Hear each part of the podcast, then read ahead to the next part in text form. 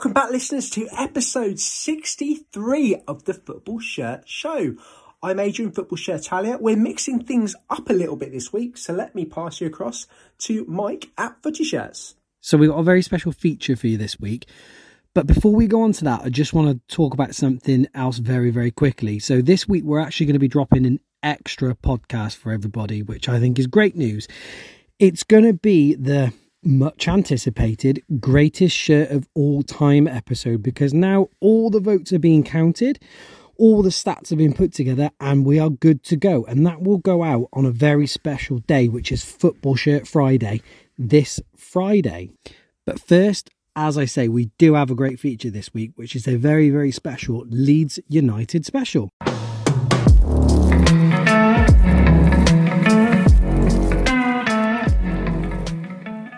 So we've got a really exciting feature for you all today. We are looking at Leeds United and those dizzy heights of a David O'Leary years. And we found the man, the expert, the guy in the know, and that is Rocco. How are you, Rocco? Hello. Yeah, I'm doing all right. Thank you. Okay, why don't you uh, introduce yourselves to me? Obviously, you've written a few books and you're a co host of Leeds That podcast. Yeah, thank you. Well, um, I've been supporting Leeds for over 30 years now. So, my first season ticket was the, the inaugural Premier League season in, in 92 93.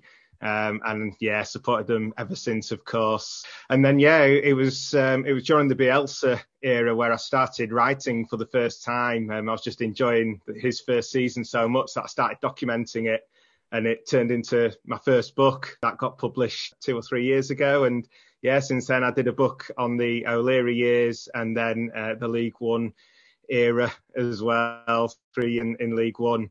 Um, so yeah, three very interesting periods of the club, and then I started as well uh, with the Leeds That podcast a couple of seasons ago. Uh, so yeah, writing for them, uh, co-hosting weekly. So yeah, it's been been really good, been been great to to be involved with. And what a journey as a Leeds fan as well. It's going into the Premier League. You just come off winning what the first division championship not long before either. That's exactly it. Yeah, yeah. So we were champions, and I mean, I thought that I was a lucky charm because at home, I think we had the second best home record. We lost one game all season, ironically to Nottingham Forest, who finished bottom. Um, but yeah, that was our only home defeat. But we didn't win away from home, finished 17th out of 22, I should add. Wow. Um, yeah, but yeah, yeah, still 17th. So yeah, and then ever since then, it's just been yeah ups and downs as our as our anthem says. Um, yeah, been been quite quite the roller coaster.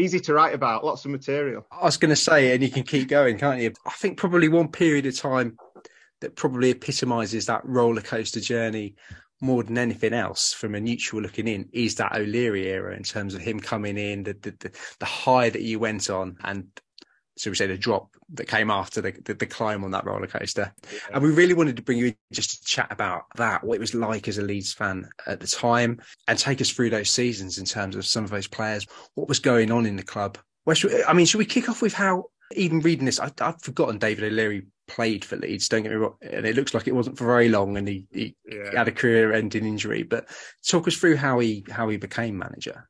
Yeah, so he'd he'd had yeah maybe maybe one or maybe two seasons at the very end of his career he'd come um, to to try and shore up our defence. But yeah, like you say, played about uh, maybe a handful of games or a dozen at the most, um, and then got his injury.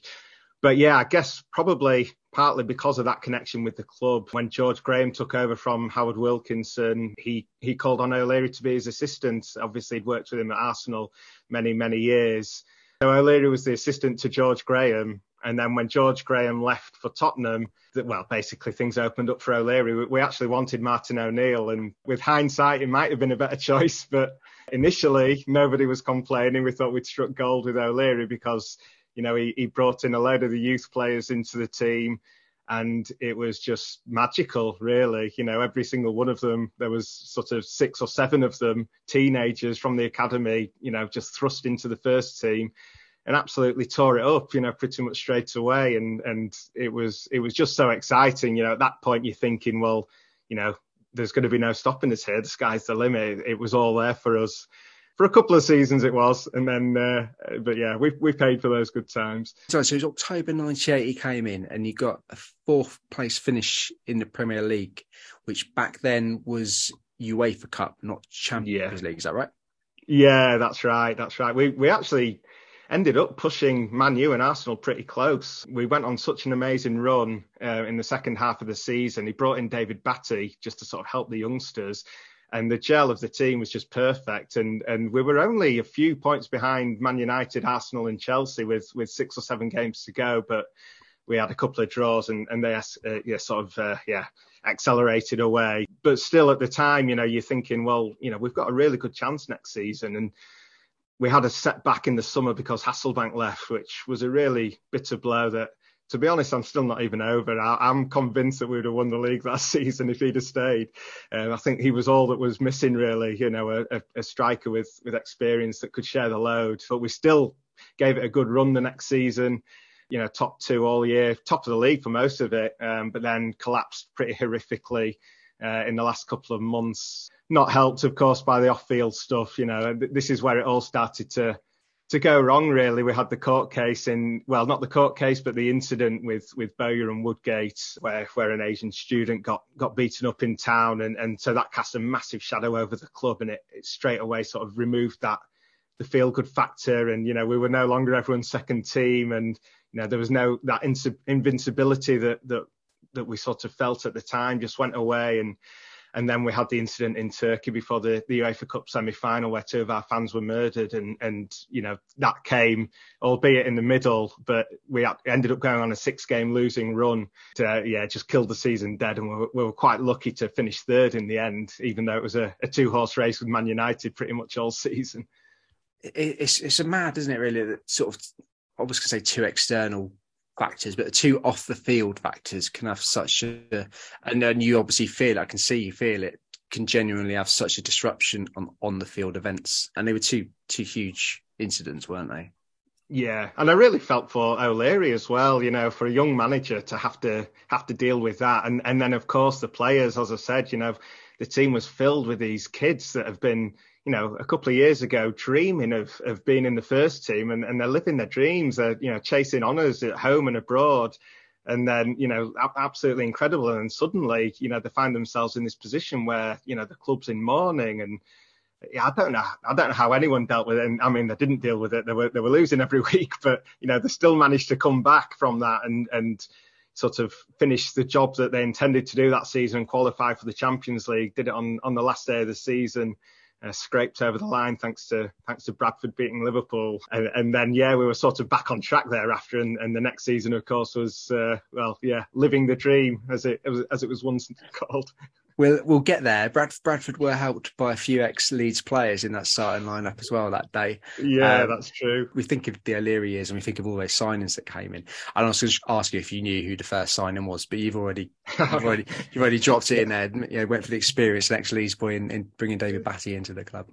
Yeah, yeah, and and that was the dream signing. You know, I, I remember when we were first linked with Batty like the fans were chanting his name. You know, this was like three or four weeks before we even signed him. He was getting chanted from the terraces. You know, Batty was loved. He should never have been allowed to leave. And yeah, to bring him back was just brilliant. And I mean, Batty was fantastic. You know, really underrated footballer. He, he was he was so talented. You know, beautiful player, not just a destroyer, but just wonderful on the ball as well. Um, he, he was fantastic when he came back to Leeds. I think it it was just exactly what we needed at the time so the end of that 98 99 season you finished fourth which was uefa cup qualification and at that point O'Leary had signed Batty, as you say, and he'd brought in Eric Bakke as well. I, will tell you what, that's a name in the past. Um, uh, you know, he wasn't wasn't a big name at all at that point, was he? And, and, and no. appeared and did really big things for the next couple of years for you. He was brilliant, Bakke. Yeah, really, really good. And, and that was it. You know, O'Leary had this clear strategy, he made no secret of the fact that he wanted young, I mean, mainly British. Bakke was obviously um, Norwegian, but, you know, he wanted young British players up and coming to, to fit into the squad. But also, Leeds were very, very patient in the transfer market. And this is the part of the story that's probably the most baffling considering how it went because you know we were walking away from big transfers. You know, Kieran Dyer, we refused to pay six million for him, so he went to Newcastle. John Riise, we were trying to sign him from Monaco, I think it was, and wouldn't pay, I think, four million. He ended up going to Liverpool. You know, two players that we really could have done with. uh, so it's like they were they were patient at the wrong time and then panicked at the wrong time as well. Actually, as we'll probably come to. Uh, but yeah, it's just fascinating how sensible they were in those days. You know, they wouldn't overplay overpay for players. You know, they were they were taking it, you know, really steady and sensibly. What happened to that strategy? Yeah, no, and you, you talk about that, and it's it's really clear now. Look at it on paper. That ninety nine to two thousand summer, they're the players they brought in. So young Danny Mills, four million. I mean, that's it was big money back then, but it wasn't silly yeah. money, was it? You know, Duberry from Chelsea, probably a bit of an older head, but saying saying saying British, saying English. Michael Bridges really, really rated striker, wasn't he? I mean, that, yeah. that was probably the big name that summer. Yeah, um, I think he was Hasselbaink as well. I mean, that's a big ask. Yeah, exactly. Yeah, I mean, he was brought in to play with Hasselbaink, and, and probably by the end of the season he needed him, but you know he, he fired through the first half of the season. He was on fire, um, and he, he, was brilliant. And I mean, I was I, I, wasn't particularly happy that we spent five million on him because he he wasn't even getting a game at Sunderland. Sunderland were in the league below, but they had Niall Quinn and Phillips up front, so I think Bridges was sort of getting minutes here and there playing in midfield and, and then obviously maybe coming on or whatever. Um, so I was wondering why we're spending five million on him, but yeah, that was a, an inspired signing. Yeah, top scorer Huckerby, four million from Coventry. That yeah, he does some yeah. pretty pretty sort of big appearances, doesn't he? The previous seasons, standout goals. You still watch him on telly oh, now, yeah. don't you? Um, so that yeah, must have been an exciting one. I remember him scoring a hat trick at Elland Road one time, so I was I, he was the one I was most excited about, but probably uh, delivered okay. the least in the end. Yeah, okay, yeah. No, I can understand why though. I understand why because he was sort of playing. It was match of the day was always getting you out of your armchair, and because he's yeah, always scoring spectacular goals. And then I guess again another one to sort of steady his ship who'd been there and done it. Um, Jason Wilcox. Yeah, yeah, and that that again was an inspired signing because not only because Wilcox was just a you know, really steady presence in the dressing room and someone who had been there and, and done it and a reliable winger, you know, sort of seven or eight out of 10 every week and, and played really well. But the main thing was he released Harry Kewell to be able to move central. So Kewell started playing up front with Bridges, you know, just in a free role behind him um, rather than being shackled to the left wing. And and and just exploded that season. You know, I think he won won Young Player of the Year, and he was in the running for for Player of the Year itself. And I think he scored about 17 goals. He was he was unbelievable actually. You know, when you look back at the highlights. It, it, I, am always surprised watching him how how fantastic he was. He, he was an absolute joy, and like a lot of our young players, you know, never never never really sort of reach the heights you expected, you know, probably because of injuries, um, or certainly partly because of injuries. But yeah, he was he was frightening that season. He, he was awesome. 26, 120, born four. Lost only two, and they are now back in this. Harry Kewell has scored the most spectacular equaliser. What, what's the story on Harry Kewell in terms of he came through at Leeds. I mean, did you bring him across from Australia or? Yeah, he, he was a he was a schoolboy and he came on a trial, um, just you know, just to try and win a, a scholarship in England, and, and that's how he landed at Leeds. Yeah, so I think he was about 16 when he came, and I think he made his debut either that season or a bit later. It was like 17 when he made his debut, and then a couple of years later broke broke into the team, and and then never yeah never looked back from there after over the next few seasons, you've got your Woodgates, your Bowyers, your Alan Smiths, your Ian Harts, your McPhails. I mean, I think injuries probably affected quite quite a few of your players. Actually, you've already spoken. Yeah. About, but I, the one thing that sort of does stand out, you got that strategy, 99, 2000, but that's the best part of 30 million spent. And yeah. Hasselbaink out for 12 million was the only, probably the only player that got any noticeable fee. That's right. Yeah. Was that an early it's, warning or back then? Is it, was it not really a, a thought? No, it, it it wasn't a thought at that stage. I don't think. I think we were just you know, thinking that we were being ambitious. I think the previous summer we we'd we'd, we'd been taken over, um, so we had new owners the previous summer or two summers previous. So I think we sort of expected that they would spend money. And, you know, O'Leary spoke about it a lot. In fact, when O'Leary took the job, um, so O'Leary was the, the, caretaker. And when they offered him the job, he didn't take it straight away. He didn't sign a contract for, you know, over a week because he wanted assurances about oh. transfer fees, about, you know, how much money he would have to spend, which probably says a lot. And actually, as I was writing the, the O'Leary book, you know, researching it more, it's more and more striking how much O'Leary talks about signings. You know, he's just always saying we need a bigger squad, we need a better squad, we need better players. You know, the babies need help and and all this. It, it's just constant, constant message. So maybe that ground down the board in the end and, and led to to what came next. But yeah, like you say, at that point, I don't think there was any concerns from the fans in terms of overspending. I think we were just we were just riding the crest of a wave. Some of the old older heads that went out, like you said, did no bad thing. Was it Sharpe? Ginnahaller and Wetherall all went to Bradford and actually did you a favour in the end. Yeah, yeah, and Wetherall got the goal, didn't he? It, which was amazing. And I, I always looked out for Bradford's scores anyway. I know it's a local rival, but I always wanted them to to do well and to stay up. So I, it was like a double, yeah, double celebration. Um, but that was an amazing day, and, and Wetherall scoring the goal to get us in the Champions League. yeah, it's just poetic. Halle takes it. Oh,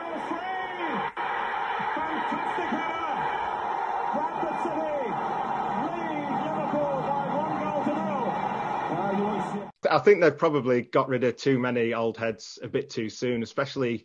I mean, they weren't to know that we would struggle with injuries so badly, but having such a young squad, yeah, looking back, I feel like it was a mistake to let let some of those older heads go, even if they weren't of the quality that we wanted for Champions League football. It's handy, isn't it, having people around like that? You're right, but you did go big again, didn't you? The Champions League football coming. Yeah, probably two of the biggest players you sort of think of when you think of the era that he brought in. Don't get wrong, you've got your Harry Kewells and things that he developed, but that was just the year he brought Mark Viduka in and Rio Ferdinand for world yeah. record FIFA defender, wasn't it at the time? Yeah, yeah, yeah. British transfer record, and then yeah, the world record FIFA defender, 18 million, and yeah, it was it, that was quite flabbergasting for, for me and for everybody really. I mean, we've been linked with him all summer. You know, I, I think everyone knew that O'Leary wanted him as like the long-term replacement for Wood uh, for um, Radebe. Like the fee was always banded around at about 12 million. When it was revealed that we'd agreed a fee and it was 18, you know, like we were all just dumbstruck. I, I couldn't believe it. And I mean, again, I I think this is just me.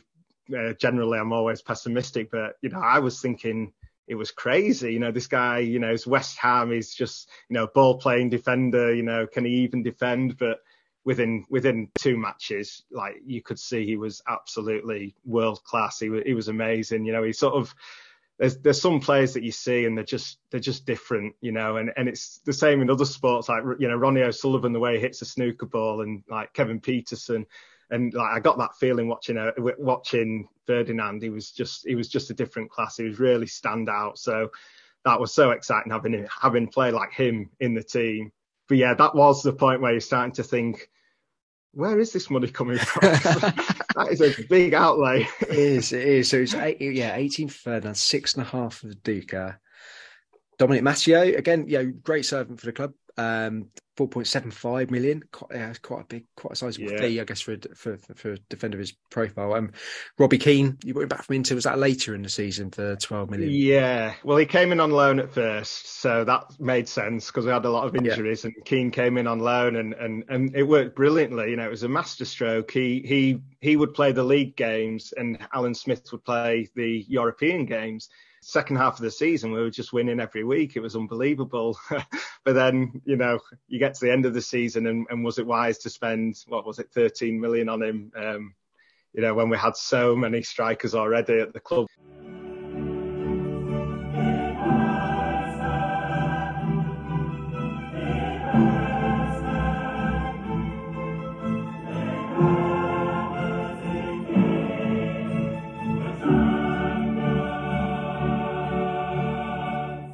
Champions League football coming at that stage. I mean, Leeds had and uh, tasted European football before. You know, that team of the late 60s, early 70s won the, I never know what the Intercity Cup yeah, was. It was the equivalent of like the UEFA Cup sort of thing. UEFA Cup, yeah. yeah. Um, They'd won two UEFA Cups and then um, they got to the final of the Cup Winners' Cup and lost that and then lost the European Cup final as well a couple of years later. So, yeah, the club had, had been I mean, all through the Revie years, ten years, we were we were always in the latter stages of European football. But like to experience it for myself was was just surreal. Really, it was it was incredible. Like I'd I'd had I think we'd had one or two UEFA Cup campaigns under Wilkinson, and we had actually the inaugural Champions League. We were we were in Europe as as the English champions, of course, and lost to Rangers, um, but that is sort of ended before it had started, really. So yeah, to have it week in week out in the Champions League with with the draws that we got as well against some of the biggest names in Europe and and coming through those those ties,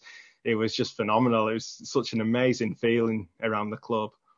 What were some of the highlights then? Because I, I seem to remember there was some big comebacks. Was there was, was Milan in there in your group or something like that? yeah, yeah. We had we had in the first group we had Milan and Barcelona. Um, I mean, and... that's a group of death, isn't it? yeah, yeah. A lot of people were happy, and I was gutted because I thought, well, you know, we're out. It's it's all over, and we lost the first game four 0 to Barca. But then in the second game, we had AC Milan at Elland Road, and driving rain. I mean, it was all set up for it looking back. Um, and yeah, like a 90th minute 30 yard strike from Bowyer um, that Dida just spilt into the net. Just an incredible moment to give us the three points and sort of, yeah, that, that kicked off the campaign for us really. And then, you know, we were we were on the verge of qualification on the on the second last home game or second last game at home to Barcelona.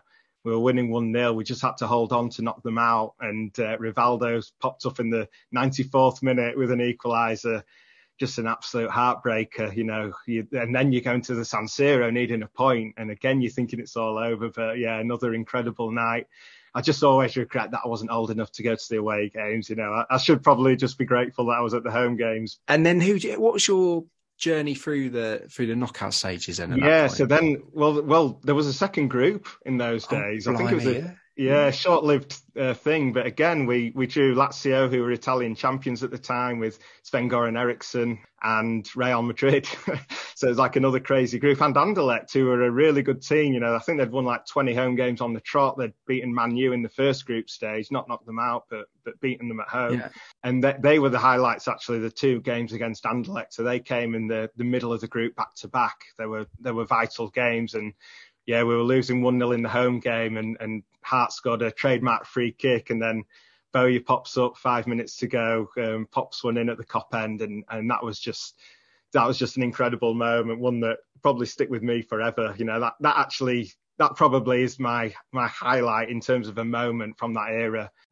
Anything Leeds have done since he's come on, you know, I've been through fuel all the time. Nothing's done on the right, maybe now stood on the ball, and that was Smith to Bowyer trying to get through, and Lee Bowyer scores! Leeds have turned it round! Glenn de left Peru a costly mistake. He simply stood on the ball. Lee Bowyer wasn't hanging around. He may well have won it because it was it was so important. You know, having to go to Anderlecht the following week, yeah. knowing that we didn't need to go there and get a, a, win at that point. You know, a draw would have probably been all right. And we went there and absolutely battered them, beat them 4 1, and, you know, scored some incredible goals, playing some lovely football. Um, but yeah, the, the only downside was that we were already through, and so like the games at the Bernabeu and Lazio at home were, were dead rubbers, which nice in a way because you can just enjoy them, but you know it's almost a bit of a waste of the fixtures really. But yeah, not complaining at the time, of course. I was going to say you got, you got to take it, you got to take it. So you got all the way through to the semis, wasn't it? In the end. That's right? right? yeah. So then it was again we we got the Spanish champions uh, Deportivo in the quarters, and we, again smashed them at Elland Road 3 0. An amazing performance, probably the best performance I've seen from a Leeds team. We we were just unbelievable. Uh, managed to get through that second leg. It was a difficult second leg. They beat us 2 0. And it was, yeah, nerve wracking all the way Sweet through. time, yeah. yeah, massively. but then, yeah, the semi final with Valencia, and uh, it's like it's just such a regret for me now. At the time, honestly, I, I took it pretty well because I just thought we'd be back. You know, I just thought this was the first season, such a young side. You know, what an experience for us. You know, we've we've gone so far, come so close. The, the home game was a nil-nil draw, and we went there. You know, in my head, we just needed to score an away goal, and, and they'd been massively under the cosh. I thought I thought we were going to get to the final, and I mean, the final was was a dream scenario. It was it was Bayern Munich who who had beat us controversially in the 75 final, so it was like a chance to get a ah. rematch against them at the San Siro as well, which would have been unbelievable. And we'd already actually applied for our tickets for the final, so you know, ah. effectively, I had tickets for the match. But then we lost, ah. lost three 0 in Valencia. That was, yeah. It, I mean, it was horrible. But yeah, like I say, I just, I just felt like we, you know, it would be fine. We'd be back. Maybe not the next season, but eventually, you know, we we would come back. There was so much more to come from the team, but yeah, wasn't to be. Pretty special Valencia team that back then, though. I think people probably forget now, and you, you look back at it on paper and you realise, obviously, Mendieta um, yeah, and, all, and all the yeah. other sort of Spanish internationals that came through. That's the thing. That like in those days, there was so many good teams. You know, the talent wasn't just sort of uh, funneled to three or four clubs. So, you know, it was it was great having to play, you know, all these different teams with with lots of different, you know, top class players, and and yeah, they they were magnificent, really. Valencia, I think they had the experience of getting to the final the previous season, and I think that probably told in the end. So you finished fourth that season back in the league, which yeah, still was just outside Champions League places back then. Yeah, yeah. Well, my brother's a Liverpool fan, so he was going to all the Liverpool games, and I'm going to all the Leeds games, and it was Leeds v Liverpool for that last Champions League spot, and it went right down to the wire, the last game of the season, and and I really, again, really thought we were going to do it because Liverpool had they'd just had the it was that cup final where Owen scored the two late goals, they'd won that, and then yeah. they went to Dortmund for the UEFA Cup final, won five four after extra time against Alaves, yeah. and then three days later they're going to Charlton and they need to get a result. And I'm thinking, surely they're going to run out of steam now. And uh, yeah, nah, I think they won 4 0 or something. Oh, that, that, put paid to our, our challenge. And yeah, sort of everyone's trying to dress it up as, um, you know, being in the UEFA Cup gives us a better chance of going for the league the next season. But I was going to say, like, I mean, you take it now, wouldn't you? You know, Europa Europa League football, yeah. yeah. fourth place finish, or it'd be fifth now, wouldn't it? Get there, but did it feel like coming off the season you just had, you know, the dizzy heights that you'd reached? Did it feel a bit like an anticlimax, like it was starting to dip?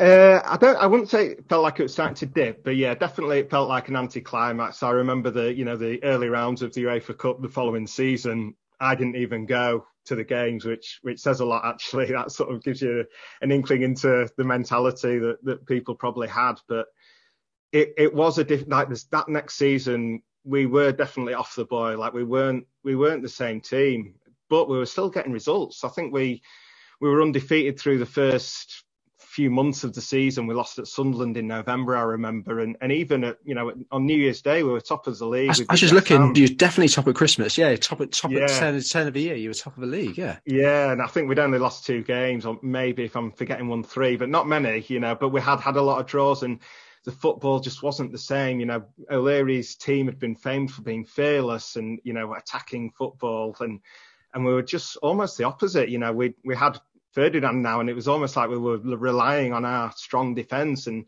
eking out draws. You know, it, it, was a good start to the season. You know, we drew at Old Trafford.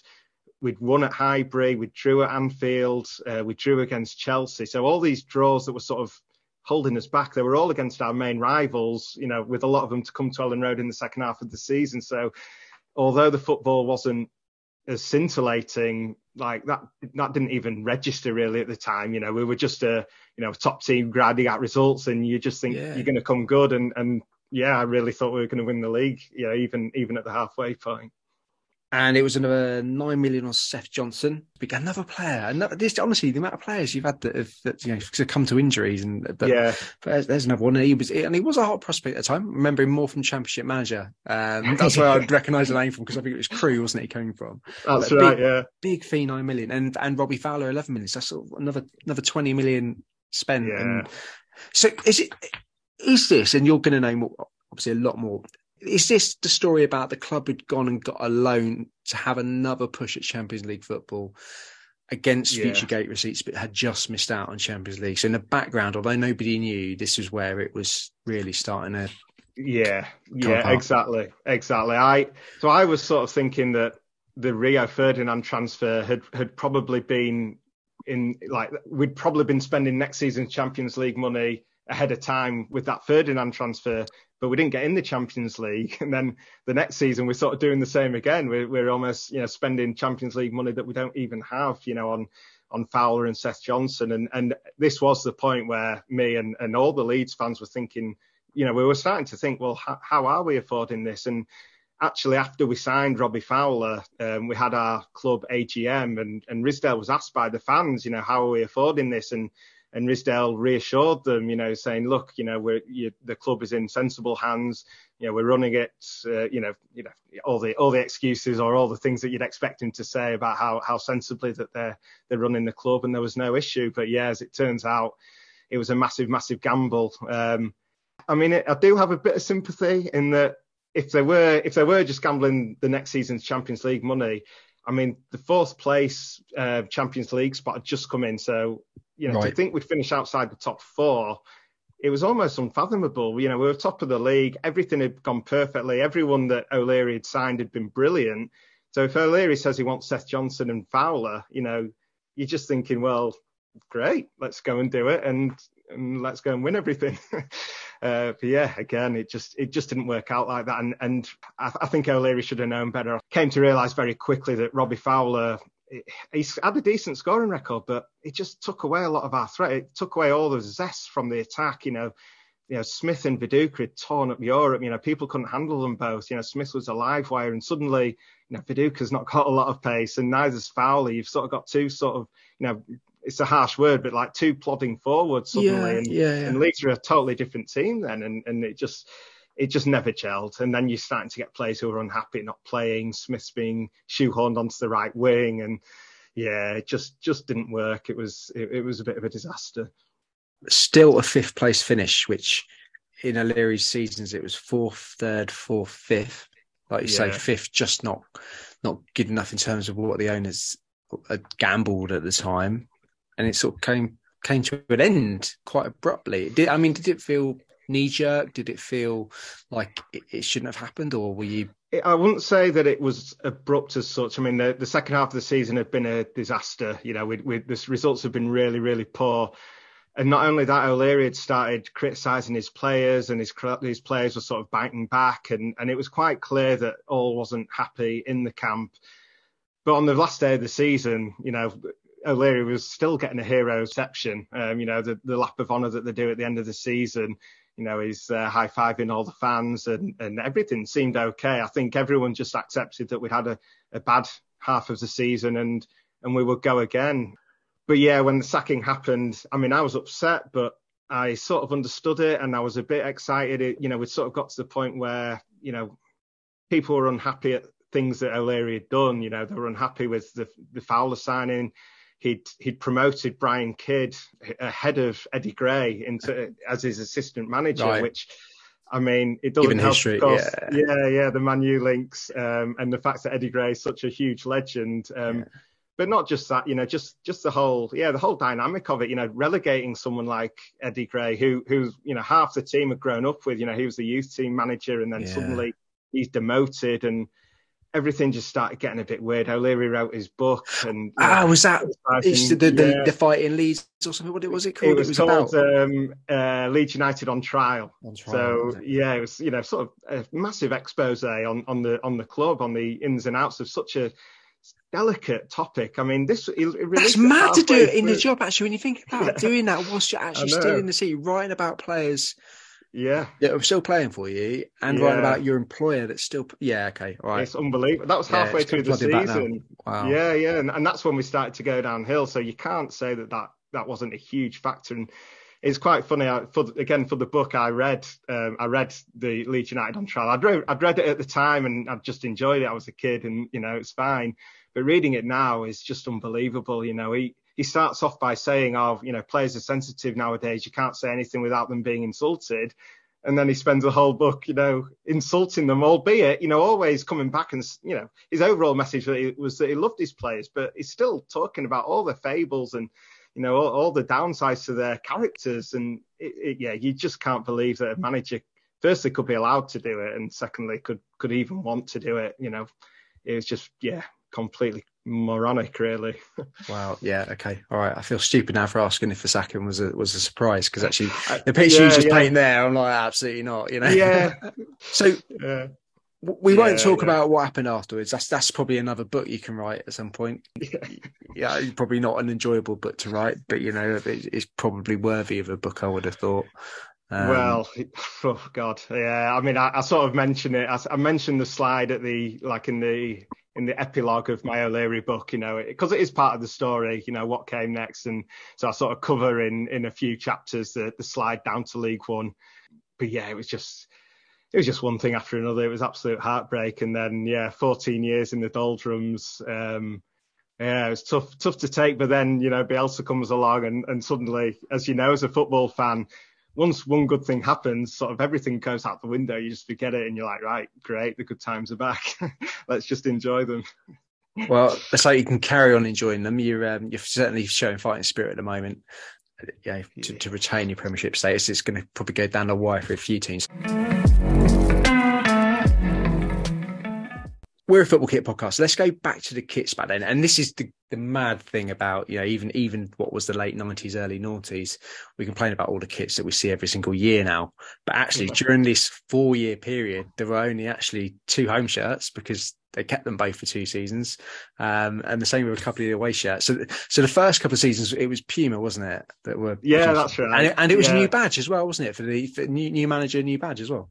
Yeah, exactly. Yeah, we had uh, had the new badge. Um, so yeah, the, the, shield badge that we still have have nowadays, um, and I really liked that. And uh, yeah, I loved that Puma kit. Um, had like a, the, yeah the, the the Puma logos down the sides and a little sort of shiny shiny bit down the sleeve. Um, really tidy, nice kit. I loved that. But yeah, I think the Champions League probably, I guess, because because it was the Champions League and such a good time. You know that home kit with the Strongbow uh, logo, and again, just such a clean, classic kit. Really, you know, you you can't really find a fault with it. It was it was beautiful. You know, and any Leeds kit that's pretty much pure white is is going to get the thumbs up from me. And yeah, that was a beauty. Uh, but also, yeah, I mean, it must have been the season before when it was still Puma. I think when we had uh, like the Lazio inspired away shirt uh, which was you know pretty out there for the time, you know, because it wasn't classic Leeds white, yellow, or blue. You know, it was sky blue, not the club's colours. But yeah, I mean that was that was very well received. And and then we had a yellow version of the same kit as well, which which was my favourite just because it was all yellow. And yeah, I'm I'm I'm I'm a very big one for for wanting to see Leeds looking like Leeds. You know, even you know, obviously everyone plays in the home kit because, you know, it's just accepted. And, and nowadays, like I don't mind having one sort of wacky away shirt and then one normal away shirt, but nowadays Leeds just seem to be trying to go as wacky as possible. And you know, I just I, I want to wear a shirt that looks like Leeds. I want to watch Leeds and and know that I'm watching Leeds. You know, that's why I loved I love us being all white or all yellow because you know it's it's it's just you know it's signature, isn't it? You know, there's not many clubs or any clubs that that play in those colours. So that's what I love to see. But I can understand why it's not going to sell every year. You know, full yellow kit every every time. You probably can't get away with it. For, for outsiders looking in, you know, some people almost joke about certain clubs and their kits. You know, you get the same kit every single year. But but you just hit the nail on the head. When you when you're a fan of that club, you want a kit that instantaneously you're like, that's my team's team's colours. That's my team's kit. You know, you want that from a home shirt, don't you? So yeah. as much as people looking, going, oh, you know, being a Leeds kit designer or Leeds shirt, they look the same every year. That's that's exactly what, as a fan, a lot of fans want for a home shirt.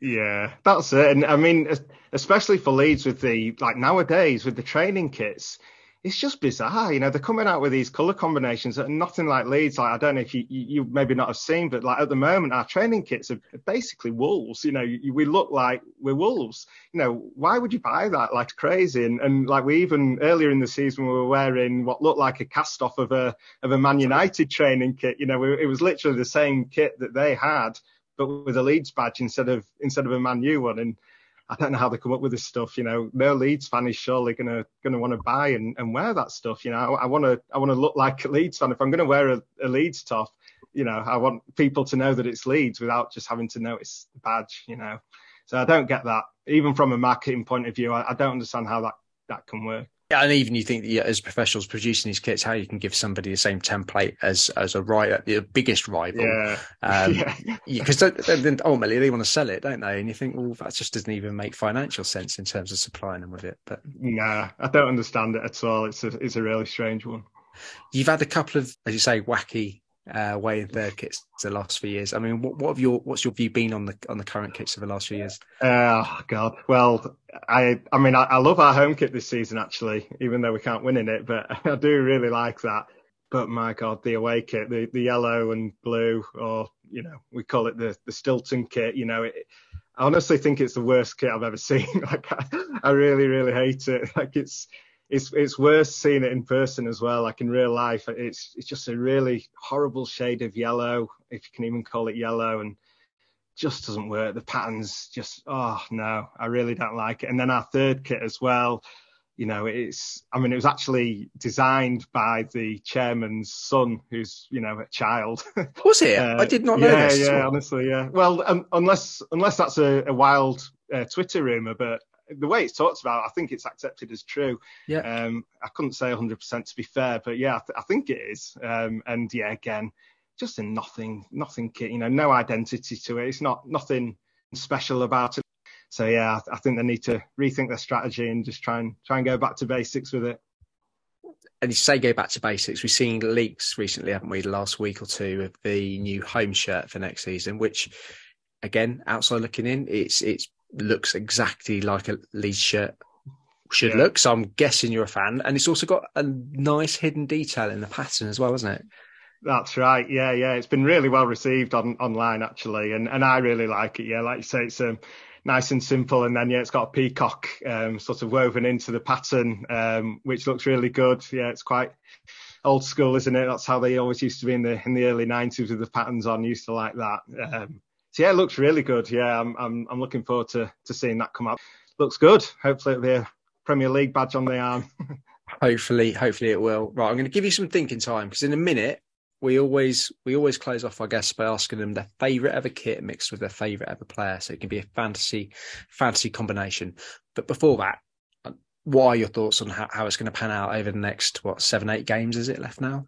Yeah, eight games. I I do think we're going to be all right. We've we've just come off the back of a horrific result at home to Crystal Palace. Um, you know, we were all lulled into a false sense of security, one nil up, thinking you know we're going to canter to safety, and then yeah, that awful twenty odd minutes happened.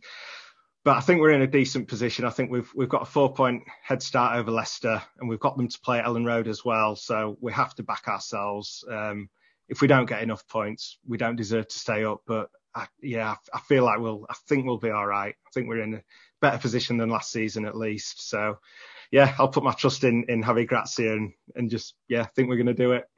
I hope you do. You've got some exciting players that are showing a bit of form as well, attacking players. So I think that, that always makes a difference, and, and hopefully it will for you next next few weeks. But but coming back to it, then that fancy question: your favourite ever Leeds shirt? What are you going with? Uh, I'm going to go with the the very first shirt from the Premier League, the inaugural Premier League season, uh, the Admiral shirt. Again, like a very very uh, clean design. You know, just had a nice blue collar, V-neck, um, and I don't know. Like obviously nowadays the kits are all skin tight, but it was just lovely and baggy. You know, like all the players look good in it, and I just yeah, just uh, probably because I was young as well, it had that magical feel. You know, it just was like gleaming white. You know, they'd they'd go in at half time on a night match and it'd be you know all, all covered in mud, and they'd come back out in fresh fresh kits, and it was just like yeah, gleaming white, looked like gods coming out. Um, so yeah, I will go with that kit, and uh, and in that kit, I would have to put Pablo Hernandez. Um, Yeah. I think he, yeah, just love that guy, an absolute magician. Um, so to see him playing in that kit, in that team with the likes of McAllister and Strachan, uh, that would have been absolutely magical. And yeah, I, I love Pablo. I know he's never he never played for us properly in the Premier League. He only got a few minutes here and there, but yeah, guy was a genius, a, a real a real top top player. So yeah, I will I will bestow that honour upon him. Do you know, I, I really, really do love that answer. You know that, yeah, going for a player like that because I mean, the list of players that you could have picked that even you've seen as a as a Leeds fan over the last thirty years is incredible. But but going for a man who got you back there, you know, um, it, it- oh, it's re- really wonderful answer that. I'd have gone with Bielsa, but yeah, he was a rubbish left back. So he could be the manager on the sideline. Yeah, uh, exactly. yeah, yeah, yeah. stay to, stay on your bucket. yeah. Great stuff, great stuff. Listen, uh, Rocco, it's been so much fun. Um, really enjoyed chatting, um, chatting that through with you. Tell people where can they find your books? Yeah, you can you can find them on, on Amazon or any good bookshop, I believe. Um, but yeah, it's Marcelo Bielsa versus the Damned United, uh, the O'Leary years, League One Leeds, and then coming out in August is Marcelo Bielsa versus the Premier League. So that's the the sequel to my first book, which was all about the, the two seasons uh, where they got promoted. And then yeah, you can find me on on Leeds that as well, um, leadsthat.com. Um, but yeah, on, on all the podcast players, uh, a weekly show that we release Monday or Tuesday or yeah, day after a game, basically. We will share the links to um, to the podcast handle and also to your personal handle, uh, which on Twitter is for everybody. It's at R O C L U F C. So, but we'll share all those um, in there and, and, links to the Amazon shop as well with the book. So, fantastic! Really great fun. Look forward to seeing how the rest of the season plays up, and uh, wish you best of luck. Thank you very much. Thanks for having me. Take care. See ya. Bye bye.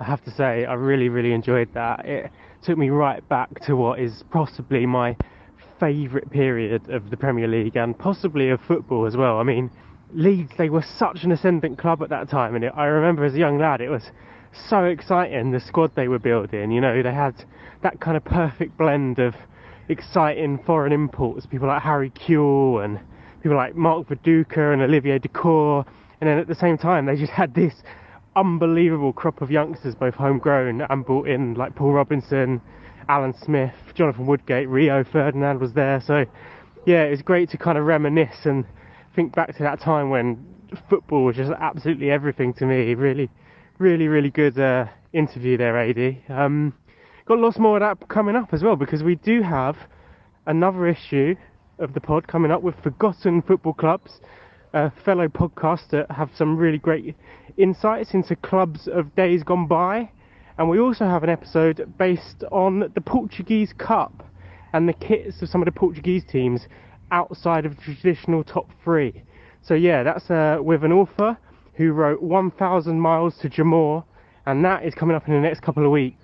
So, yeah, we can't wait for you to hear these because we've put a lot of time into them, and we really are looking forward to Football Shirt Friday this week as well. So keep your eyes peeled on all of the socials for what we have planned for that. Thanks, Tom. Really appreciate your feedback there. And I know you're marching up a hill at the moment. So thank you for taking the time out from your walk to do so. We really can't wait to bring you this extra bonus episode on Friday. So keep your ears plugged for that. In the meantime, thanks again to everybody for listening. I think it's all over. It is now.